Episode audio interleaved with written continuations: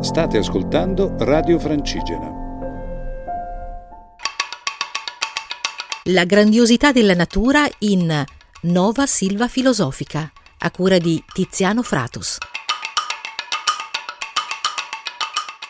Benvenuti, questa è una nuova puntata di Nova Silva Filosofica, la grandiosità della natura. La voce è quella di Tiziano Fratus. Nelle scorse avventure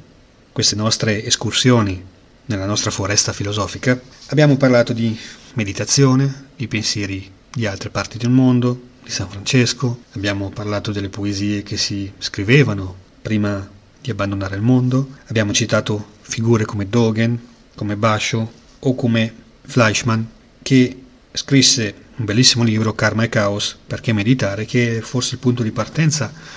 quantomeno quello che io consiglio, per coloro che, fra di voi, abbiano intenzione di iniziare magari un percorso di parallelo nella propria vita legato alla meditazione. Ora, perché le persone dovrebbero meditare? No? La volta scorsa non abbiamo cercato, abbiamo eluso questa domanda,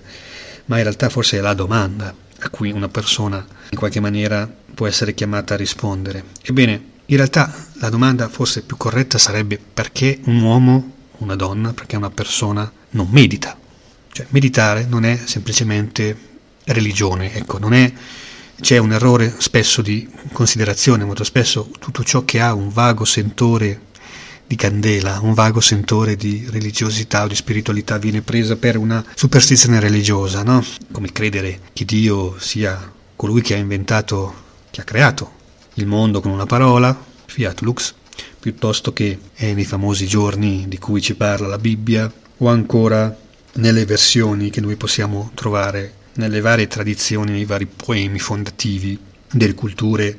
da quella indiana a quella delle nazioni indiane d'America, piuttosto che il lungo e grande sogno nelle tradizioni aborigine australiane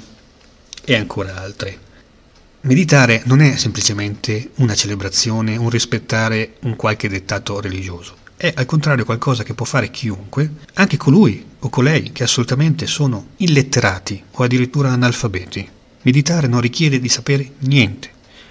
E infatti, non a caso, all'interno della tradizione buddista c'è uno dei dettami che noi spesso ripetiamo anche in maniera un po' asintomatica o comunque in maniera ripetitiva a pappagallo,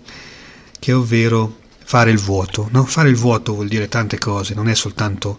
è una, tradiz- è una traduzione nella nostra lingua di un concetto molto più ampio. E qui eh, ci verrebbe molto in aiuto Dogen, che è questa figura che abbiamo già citato, che reciteremo ancora tante volte, che è uno dei miei maestri spirituali e che è stato questo lontanissimo figura di Nonaco che dal Giappone decise di andare in Cina, fece un viaggio andando a vedere come si meditava in Cina, che era la patria del taoismo ed era anche la patria, quella parte del mondo da cui arrivavano molte idee e attraverso la quale il buddismo è arrivato in Giappone. Ebbene,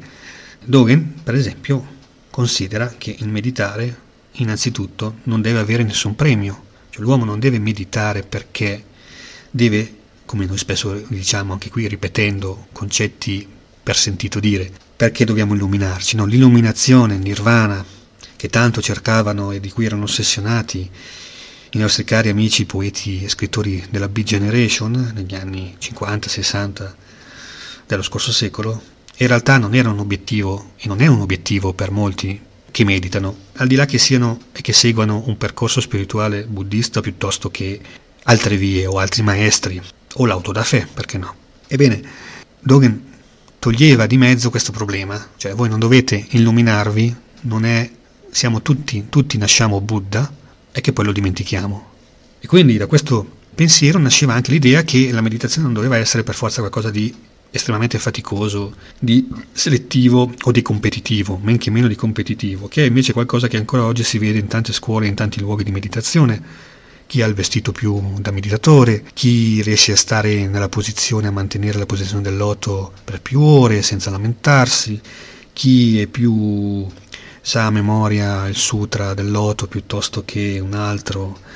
canto in tibetano ovviamente, da ripetere senza capire una parola e quant'altro. Cioè la meditazione non è il vestito buono che potete mettervi ed è lo stesso discorso che possiamo fare anche all'interno della nostra cultura di riferimento, di formazione, che è quella cattolica, no?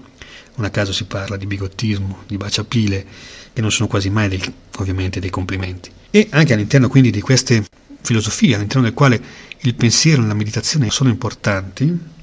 realtà il meditare è un'operazione, o meglio una pratica, che può essere fatta da chiunque, anche da coloro che appunto non seguono nessuna scuola, che non sono, non si considerano buddista, che non sono, non si considerano vipassana, che non sono, non si considerano taoisti, cattolici, musulmani o aborigeni. La meditazione è qualcosa che semplicemente l'uomo ha a disposizione per guarirsi in corso d'opera.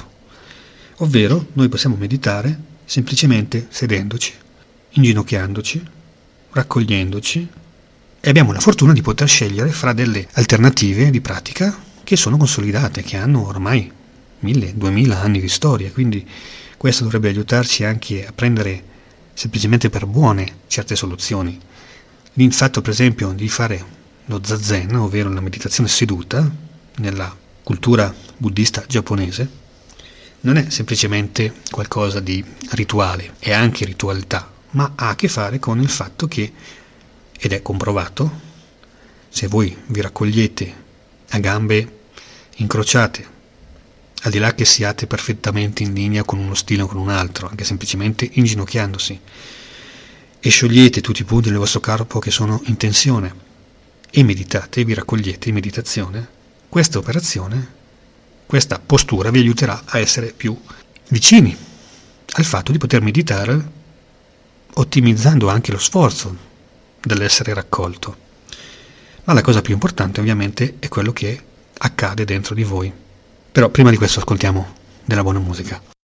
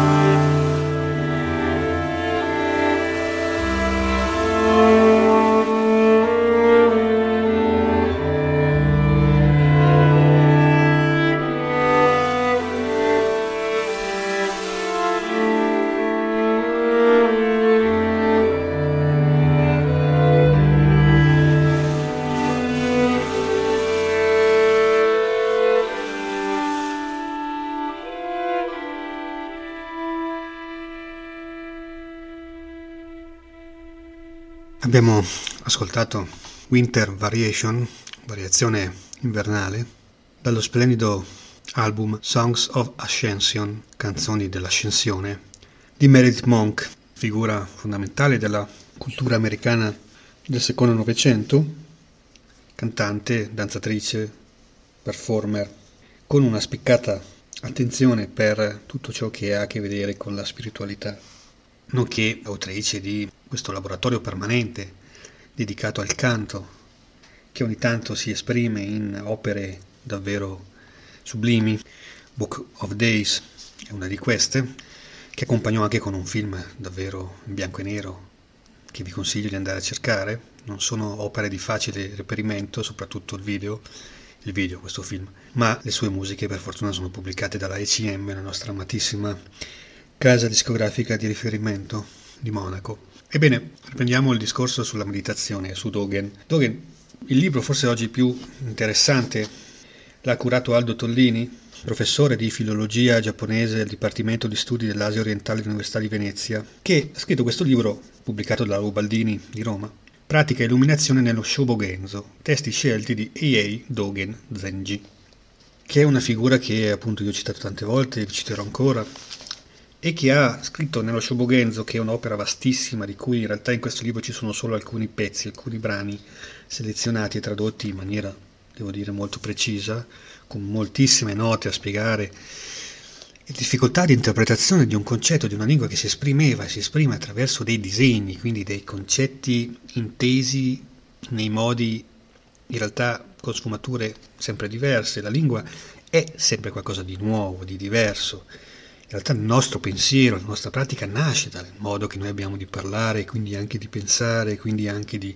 riferirci al mondo che ci circonda. Questo è fondamentale in un bosco quanto nella solitudine estrema della vostra torre d'avorio o ovviamente nel dialogo con le altre persone sul posto di lavoro, in coda alle poste, col vostro amore, con, o se state litigando, vi state lasciando con colui o colei che è stato il vostro amore in passato, con vostro figlio, con i vostri padri, con i vostri amici e quant'altro.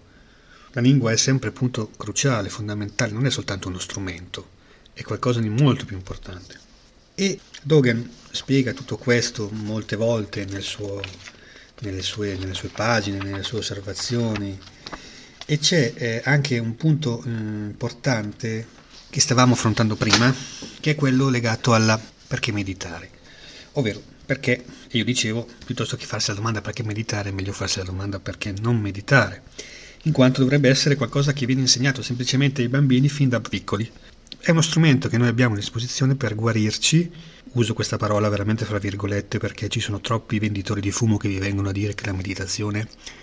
o questa o quell'altra pratica vi guarirà dai mali del corpo, ma non è così, non è così. La meditazione può dare una grande mano, ma non è miracolosa, è qualcosa che vi accompagna giorno dopo giorno, se voi avete la continuità, la forza, il desiderio di poterla praticare ogni santo giorno, che sia per dieci minuti, per mezz'ora, per due ore, due volte la mezz'ora, una volta appena alzati, una volta prima di andare a dormire. Ci sono ovviamente moltissime diverse soluzioni. Però la meditazione è qualcosa che più viene praticata e con maggiore continuità più produce benefici. Come in realtà una maggior parte delle azioni che i nostri corpi possono imparare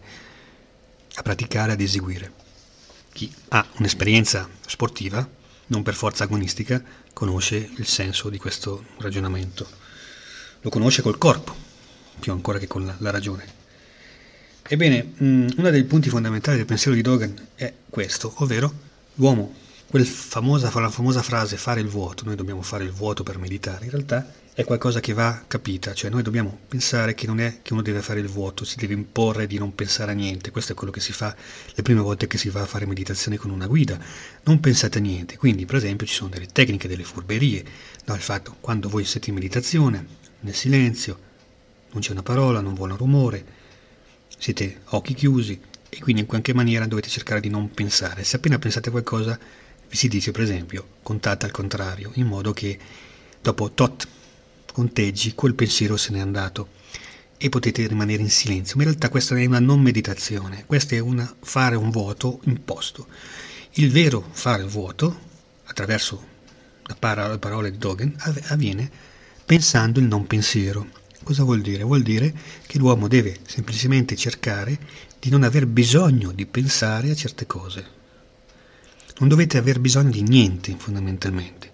Questo forse è il grande insegnamento anche dei grandi maestri, che l'uomo non è che si deve togliere le cose, non deve vedere bisogni che sono stati imposti dalla cultura, dalla famiglia, dal bisogno, dalle ambizioni, eccetera. Ovviamente queste sono scelte di vita per coloro che probabilmente nella vita non hanno delle ambizioni eccessivamente egocentriche, ma non vorrei darlo come un valore assoluto perché mm, in realtà alcune delle figure anche se io rimango sempre un po' dubbioso davanti a questa cosa, ma alcune delle figure più importanti della nostra epoca erano dei pratici eh, meditatori. Comunque i miei punti di riferimento non sono i nostri punti di riferimento, noi che abitiamo questa selva filosofica non sono certamente i grandi imprenditori, ma sono ben altre le figure che ci interessano è anche il capitale umano, il capitale ideale, il capitale di esperienze che più ci piacciono. Radio Francigena, un mondo in movimento.